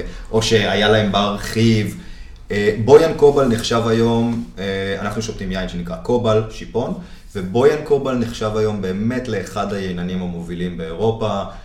כל התחרויות האלה שהזכרנו בתחילת השיחה, הוא היום שופט ברובן, וכמובן יינות שלו גם מוגשים. אני הכרתי אותו בסארו בתור יצרה, יינן ראשי ליקב גדול מאזור פודרביה, אה, צפון מזרח סלובניה. אה, פודרביה מהמילה דרבה, אחד הנהרות הגדולים שזורמים בצפון מזרח ומחלקים שם את אזור היין. ובאמת מה שמיוחד ביינות שלו זה הדיוק, הדיוק בעשייה הייננית. רגע, אבל אתה, אל תיכנס לנו ב- בטכני. לא, לא, רק בוא- בוא אה, נשמח נחזור לשמוע על היין זה. עצמו. לא, אז נשמע על היין עצמו. אה, היצרן הוא, היצרן נקרא בויאן קובל, אוקיי. ה- הסדרה הזאת שאנחנו תואמים, הסדרה שיפון זה השם של הזן, נכון? נושאת גם את השם של היצרן, אנחנו תואמים 100% שיפון. אוקיי. אה, שיפון זה זן שאפשר למצוא אותו בחלק המזרחי של סלובניה, ואך ורק שם, שוב, מאוד מאוד עולם ישן, זנים של אזורים ספציפיים שאי אפשר למצוא אותם באזורים אחרים, ובחלק הדרומי של הונגריה, שם הוא נקרא פורמינט. מהמם. ופורמינט זה אחד הזנים ה- ה- אה, בהונגריה שמותרים על פי אה, חוק הפלסיון לעשות מהם יינות טוקאי. כן. אבל זה אותו זן. ששם בהונגריה עושים ממנו יינות מתוקים יותר. מתוקים יותר, חלקם, באזור טוקאי, שוב, אזור טוקאי ידוע ומוכר היום ביינות המתוקים שלו. המסה של הייצור באזור זה, זה לא יינות מתוקים, זה יינות יבשים, דרי פורמינט, וגם כש, כשמטיילים בהונגריה ומבקשים טוקאי, ואתה אומר שאתה רוצה יין יבש, אז גם מסתכלים עליך בעין עקומה, של ברור יין יבש. בדיוק. וטוקאי, מה שאנחנו מכירים פה זה הנישה רק של היינות קינוח. כן. אבל אנחנו מדברים פה על אותו זן, בסלובניה נקרא שיפון. אה, ודיברנו קודם על קולינריה, ודיברנו פה על האקלים פה בארץ, וזה זן שתפור פה על הארץ. כי יש פה פרי מאוד מאוד נעים, אבל פרי עדין גם הוא. נכנס לנו לזה. אה, אוקיי, איזה שנה אוקיי. זה? 2016, ומה המחיר שלו? אה, 75 שקלים באתר. יאללה, אז אה, בוא, גיא, בוא נתחיל לנתח את היין. כן. טוב, אז מבחינת הצבע, אז סליחה שאנחנו... זה- לא, לא, זה העבודה שלכם, זה העבודה. שלכם. לא, לא, האמת היא שבדרך כלל אנחנו תואמים ביחד עם, עם מי שאנחנו תואמים, אבל זה יין שלכם, אז אנחנו, אנחנו ננתח אותו בצורה הכי אה, מקצועית אה, שאפשר. רגשית, אה, כן, אז אה, בצבע הוא מין אה, קש זהוב כזה לדעתי. זה סוג אה, של, אה, תקרא לזה, אה, קש אפילו כמעט לימון, ו-. וכן יש אינט- אינטנסיביות של צבע, זאת אומרת, כן. הוא לא שקוף כן, לגמרי, כן, כן, ממש. יש עוצמה של צבע. אפשר להשתתף בניתוח. שלכם? יאללה, ברור? כיף. אז, אז שוב, אם כן יש פה צבע קצת יותר עמוק, שוב, לדעתי זה הודות להשריה הקצרה כן. שיש פה. לגמרי. על אבל זה כתוב, שהוא בהיר. על הבקבוק כתוב 36 שעות. 36 שעות של אה, 36 maturation. hours, כן. כן. אמ, אוקיי, ואז אנחנו מגיעים לאף שלו. אז באף הוא יחסית אה, די אינטנסיבי, זאת אומרת, יש, אה, אה, מריחים- אותו, יש, הריח הוא עם ארומות די דומיננטיות. אצלי אני מריח הרבה סטון פרוט, הרבה, הרבה פירות קשים, אפרסק, נקטרינה. נקטרינה, ממש. אה, טיפה לפרחים גם, היה לי איזשהו רגע שאנחנו מריחים את היין כבר בערך חצי שעה, אז אה, היה לי איזה ליקריץ לרגע שהיה מעניין אותי. אה, שוב, חבוי, לא בזה, הפירות הוא על דגש הפרי כן. יותר. כן, כמו שאמרת, פירות אה, אה, לבנים, אפרסק אה, ונקטרינה, קצת... אפילו הגס לבן אולי. כן, כן, כן, כן. כן. קצת פרחים, כמומיל, נכון. כן. פרחים. לבנים. כן, כן, וטיפה סיטרוס, פירות הדר. ליים, לימון, קליפה של, של חלק הלבן של האשכולית. כן. כן. ובפה, אחד הדברים הראשונים שמרגישים זה שיש לו חמיצות מאוד מאוזנת וטובה. היא מאוד דומיננטית, שוב, אמרת שזה מתאים לאוכל, בעיניי הוא פנטסטי לאוכל. ויש לו משקל. כן, יש לו גוף, כן. הוא נוכח בפה, מרגישים אותו, אה, אפילו אני יודע שזה קצת מזה, אבל החומצה נותנת איזשהו, אפילו איזשהו כמו תחושה של תנינים מסוימים. זאת אומרת, יש תחושה קצת של עפיצות, קצת יובש בפה, אה, הרבה גוף, הוא יושב על הלשון בכל הפה, עם גוף טוב. אז החומצה היא, מה- החומצה היא באמת מה, מהזן, ולכן אה, גם הזן הזה הוא באמת מתאים ליינות אה, טוקאי המתוקים, כן. שהם דווקא, כמו, כמו שעידו אמר, המיעוט. כן. ואם הוא לא היה אומר את זה, הייתי מסייג, כי מהמפגשים שלי עם יצרני יין הונגרים, זה מה שהכי חורה להם. זה שחושבים שכל יינות טוקאי זה היינות הנורא יקרים, המתוקים, וזו נישה, אבל היא ממש לא מייצגת את הרוב. אה, התנינים מגיעים כי יש באמת זליגה של תנינים, יש כן. פה השריה של 36 שעות. כן. אה, בזן הזה הספציפי פחות זה נראה לעין בצבע, אבל בזנים זה אחרים זה בהחלט כן. התחושה שאתה מדבר עליה. ממש. זה בדיוק זה. של גוף ושל אה, מלאות ושל... ובעצם החמיצות מורידה את תחושת, את עוצמת בדיוק, הגוף. זאת אומרת שאנחנו, זה שאנחנו מרגישים כזה גוף עם החמיצות הזאת, זה, זה אומר שיש אפילו יותר. וכן נכון. מעריכה את טעם הסיומת, יש finishing מאוד ארוך, אה, מאוד כיף. אה, אני, שוב, דיברנו על זה בפרקים קודמים, אני מאוד אוהב את האיזון בין האף לפה, בעיניי יש ביין הזה איזון ממש טוב. אה, האף הזה הוא, הוא יחסית נדיב, וגם יש איזושהי נדיבות מסוימת בפה, אבל עם מאופקות מסוימת ולא דומיננטיות מאוד חזקה. זה יין קולינרי לדעתי פר. אקסלנס. אני חושב שככה עידו גם מגדיר את היין הזה כשאנחנו באים ונפגשים עם אנשים, ואם להגיד אנקדוטה שלא קשורה לניתוח האובייקטיבי של היין, אלא בהגדרה לניתוח הסובייקטיבי של היין, זה כשעידו ואני היינו בקיץ, ביוני, ב- דווקא ב- בחוף הדלמטי בקרואטיה, היצרנים הקרואטים הם מאוד מאוד מאוד מאוד מאוד גאים במה שהם עושים, ספציפית במה שהם עושים, בדרך כלל הם ימליצו רק על יינות שמגיעים מהאזור שלהם לא, בכלל הקרואטים. זה היה מאוד פטריוטי כזה. הם מאוד, גאים. אה, אה, אה, גאה. לאומי מאוד. עד לאומני, תלוי איך אתה מסתכל על זה. ו- זה אבל- עם להבה כזה. אבל אבסולוטית, שבעה ייננים שישבנו איתם ערב אחד ועשינו טעימות של היינות שלהם, ברגע שאמרנו להם שאנחנו מביאים את השיפון של קובל, הם אמרו שני דברים. א', זה השיפון הכי טוב בעולם היום. ב', אה, הם אמרו, אנחנו הולכים לבויאן ללמוד איך קושרים נעליים. אבל בגלל שאנחנו שמענו נעליים, עידו חשב שהם מנסים איכשהו להעליב אותו, אבל הם באמת התכוונו לזה שזה ההורים והתומים שלהם. זאת אומרת, זה כמו שילד לומד איך לקשור נעליים, זה, זו הגישה. הוא עד כדי כך מוערך עכשיו, שם. אני בשכרות נדלקתי ישר, כאילו, מה נעליים? מה נעליים עכשיו? והוא איש מקסים, הוא בגיל של עידו ושלי, בגיל 40, 41, אה, אני בן 42, הוא יגיע, ועידו יותר צעיר ממני, כן, אני לא אוסיף לו שנים סתם, אבל התוכנית שלנו, שאגב אנחנו מספקים גם את העיינות היום לשגרירות הסלובנית, וקצת אה. עובדים איתם, יש לשכת מסחר ותעשייה וואלה. שהיא כמובן אה, פרי יצירתם של ישראלים, של נשואים כן. לסלובניות, אה, אבל אה, פה בארץ, כן. הכל נשאר במשפחה. אבל אנחנו היום מדברים על להביא את בויאן לארץ, לעשות סבב ניצחון בין המקומות שהוא מככב בהם, וגם הוא איש באמת מקסים וכל כך צנוע ועם כל כך הרבה ידע, שזה יהיה לנו באמת תענוג להביא אותו ולעשות טעימות עם מקומות שמחזיקים אותו כבר כמעט שנה אז אה, וחצי. תפרסמו את זה גם בקבוצה, ושהחבר'ה יוכלו להצטרף, כן. בשנייה שנוכל לעמוד כן. באירוע שלו, אנחנו... אה, אנחנו גם נעשה. גם טעימות ללקוחות. הפרטיים, כי הוא יגיע עם יינות מיוחדים משל עצמו, אבל אנחנו כשלעצמנו מחזיקים אה, ארבעה יינות שונים שלו כיום. כן. אה, ו- וגם גם ממנו, רק ממנו אפשר לעשות טעימה מיוחדת. אז מה הלאה? אתם היום מביאים יינות מסלובניה ומקרואטיה. ובוסניה. ומבוסניה. הרצגובינה. יש לנו כמה, אה, כמה פנטזיות בראש, כולל אה, להביא עינות ממדינות שאפילו דיברנו עליהן היום. אה, הרעיון זה להתרחב מעבר ל, ל, לבלקן הקלאסי של קרואטיה ובוסניה, אולי אפילו קצת במסביב למדינות כמו הונגריה.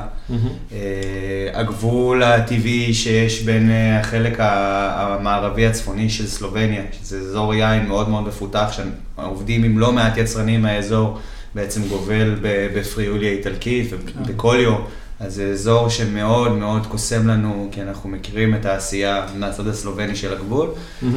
אה, אני באופן אישי, יש לי איזשהו אה, פטיש שאולי אני, אולי, אולי במסגרת העבודה נוכל להגשים אותו דווקא לעינות אה, גיאורגים, ולחזרה וואו, למקורות. של, אה, של עשייה, מעולים. של עינות אה, אה, באמפורות ושיטות מאוד מסורתיות. וזה עם, עם אה, סיוג קטן שהעיינות המפורות ששתינו בקרואטיה לא הצדיקו הבאה, אוקיי. אבל בסופו של יום, ולמי שלא יודע, אז גם שילך, אני מקווה שנשלח אותו גם ללמוד אחרי הפרק הזה, אבל בק- ב- באזור של גיאורגיה כנראה שם הכל התחיל. כן. אה, כן, ברמה של. הים, אז באיזשהו מקום זה לחזור באמת למקורות. לא, וצריך גם לזכור שגם אנחנו אה, כל הזמן לומדים, וכל הזמן לומדים דברים חדשים, כמו גם העובדה שאנחנו הגענו, התחלנו מהכיוון של אה, סודות הבלקן. כן.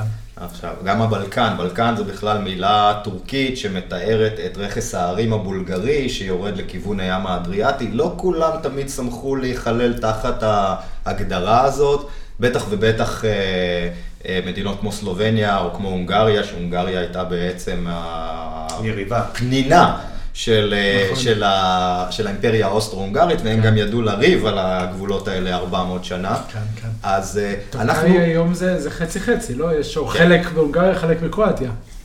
של? טוקאים... אני- לא, טוקאי היום היא אבסולוטית תחת הונגריה.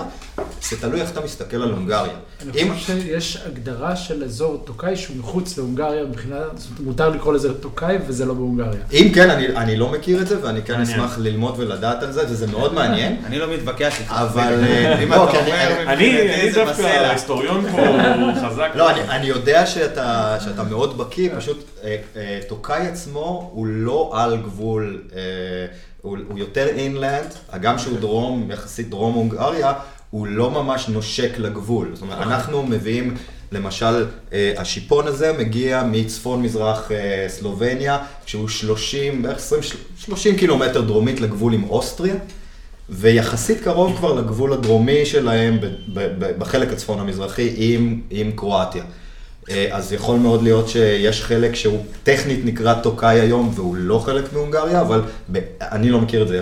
יכול להיות שיותר סביר שמסתכלים על הגבולות האלה אה, בצורה אחרת לאורך הזמן. למשל, סלובניה, שהיו אבסולוטית הבעלים, או, או טריאסטה של איטליה היום, היה סלובניה באופן כן. אבסולוטי עד מלחמת העולם הראשונה.